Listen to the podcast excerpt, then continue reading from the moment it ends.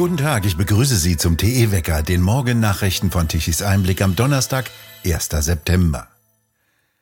Ab heute wird Energie gespart. Eine neue Energiesparverordnung von den Energiesparspezialisten des Bundeswirtschaftsministeriums soll den Verbrauch von Strom und Wärme vermindern. Danach dürfen Durchgangsbereiche in öffentlichen Gebäuden nicht mehr beheizt werden. Für Krankenhäuser, Kitas, Schulen und ähnliche Einrichtungen gilt dies nicht. Einzelhandelsgeschäfte müssen ihre Türen geschlossen halten, haben die Energiesparspezialisten des Wirtschaftsministers Habeck verordnet. Gebäude und Denkmäler sollen nachts nicht mehr beleuchtet werden. Von 22 bis 16 Uhr dürfen Werbeanlagen nicht mehr beleuchtet sein. Ausgenommen sind jene, die zur sogenannten Verkehrssicherheit nötig sind, wie in Bahnunterführungen. Die Energiesparspezialisten im Wirtschaftsministerium betonen, dass diese Regelung nicht für Schaufenster gilt. Die dürfen weiter beleuchtet sein.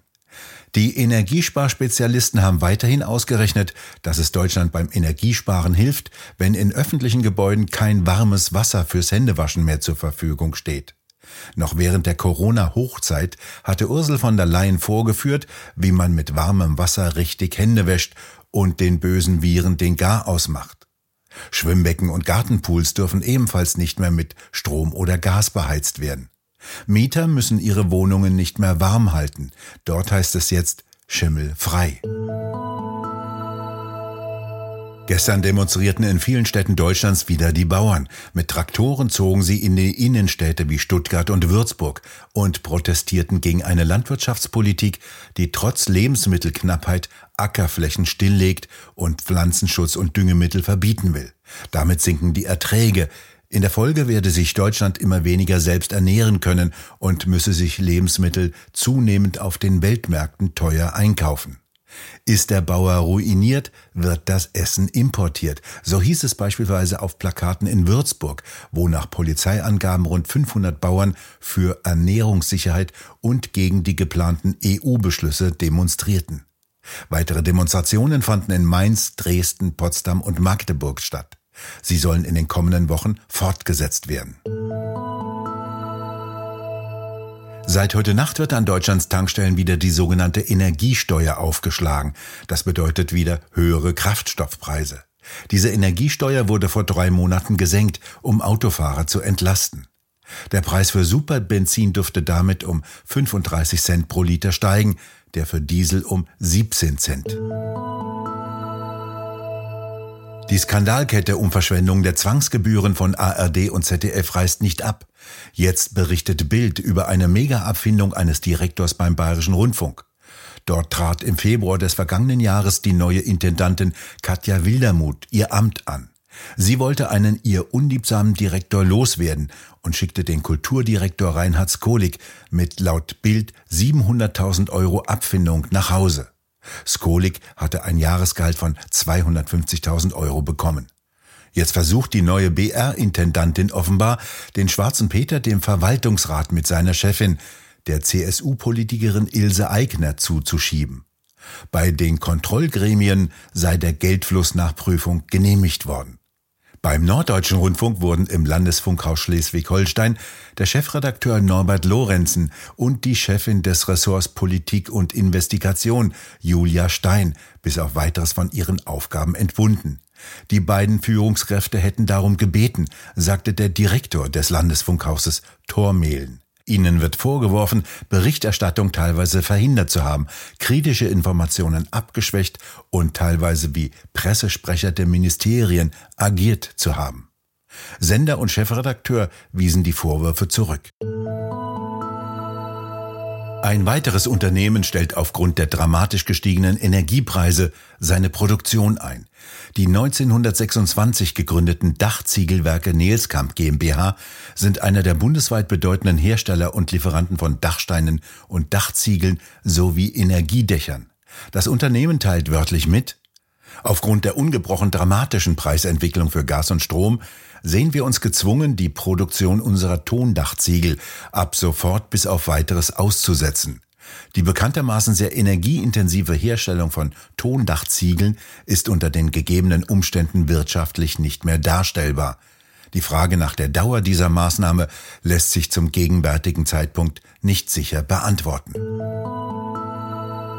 Im Landkreis Diepholz in Niedersachsen muss die Bäckerei Speckmann im Ort Wehrbleck schließen. Wie die regionale Kreiszeitung gestern berichtete, müsste Bäckermeister Frank Speckmann ab Januar nicht mehr 1 Cent 56 für die Kilowattstunde Gas bezahlen, sondern 17 Cent 67. Dies hätte bedeutet, nur für Gas hätte er monatlich 7500 Euro mehr bezahlen müssen. Er hätte umgerechnet 16.666 normale Brötchen zum derzeitigen Preis von 45 Cent verkaufen müssen, um den Betrag wieder zu erwirtschaften. Das wäre utopisch gewesen, daher schließt der Bäckermeister seinen Betrieb. Weitere Preiserhöhungen könne zudem der Kunde selbst nicht mehr bezahlen. Der Bäckereibetrieb besteht seit fast 60 Jahren, hat 17 Angestellte, erfülle laut Bericht der Kreiszeitung alle technischen Standards und sei schuldenfrei. Er schließt Ende November. Für viele Beteiligte wirkt es wie ein weiteres Opfer des Vernichtungskrieges der Ampelkoalition gegen Mittelstand, Landwirtschaft und Handwerk. In China stand eine Datenbank mit 800 Millionen Datensätzen bis vor kurzem offen im Netz. In der Datenbank waren unter anderem Fotos von Gesichtern und Nummernschildern gespeichert, die von Überwachungskameras eines chinesischen Herstellers stammten.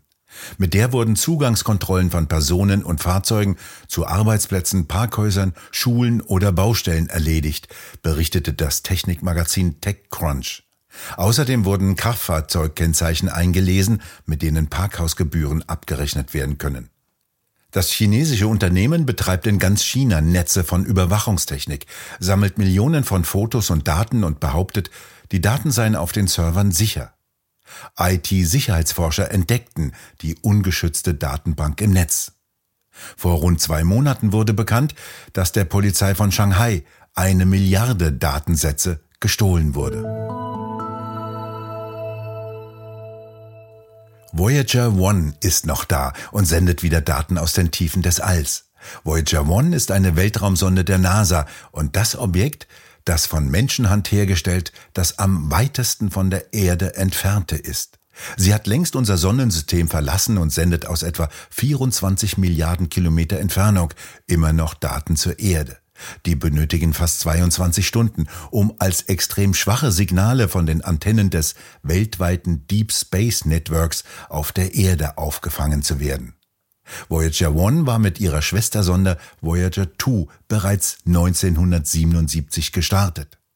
Spektakulär waren ihre Flugbahnen. Sie flogen von der Erde an Jupiter vorbei und nahmen wie eine Steinschleuder den Schwung aus dessen Anziehungskraft mit, um sich dann beim Vorbeiflug an Saturn den nächsten Schwung für den Flug aus unserem Sonnensystem zu holen. Voyager 2 flog noch eben an Uranus und Neptun vorbei, bevor es in den interstellaren Raum ging. Ursprünglich sollten die Sonden nur vier Jahre unterwegs sein, doch sie funktionieren immer noch, so dass daraus 45 Jahre geworden sind. Mehrfach ausgewechselt wurden auch die Bodenmannschaften, die über die Flugdauer längst in Rente gegangen oder bereits verstorben sind. Ihren nächsten Halt wird Voyager 1 in 40.000 Jahren erreichen, einen Stern im Sternbild Giraffe. Im Mai hatte sie wirre und unbrauchbare Daten gesendet, die sich das Bodenteam nicht erklären konnte. Doch den Ingenieuren der NASA gelang es, die steinalte Computertechnik und Software zu reparieren. Die Sonde führt eine goldene Platte mit Botschaften von der Erde mit, die im All von der Menschheit berichten soll. Verbunden mit dem Gruß in 56 Sprachen Hallo von den Kindern der Erde. Auf der goldenen Platte steht auch noch der Wunsch an Außerirdische drauf, bitte nehmt Kontakt mit uns auf. Gut, dass nur Mann und Frau als Erdenbewohner darauf dargestellt wurden. Nur zwei Geschlechter also. Das gilt heute bekanntlich als etwas wenig. Andernfalls würden Außerirdische sofort kehrt machen, würden sie des Irrsinns angesichtig werden. Das Spätsommerwetter setzt sich fort. Heute ist es vor allem im Westen und Nordwesten wieder sonnig und trocken. Im Süden und in Südostbayern gibt es noch ein paar Wolken, aus denen einzelne Schauer fallen können, denn dort herrschen noch etwas feuchtere Luftmassen vor. Die Temperaturen steigen im Südwesten wieder auf warme 26 Grad, in Bayern nur bis etwa 20 Grad. Wir bedanken uns fürs Zuhören. Schön wäre es, wenn Sie uns weiterempfehlen. Weitere aktuelle Nachrichten lesen Sie regelmäßig auf der Webseite tichiseinblick.de. Und wir hören uns morgen wieder, wenn Sie mögen.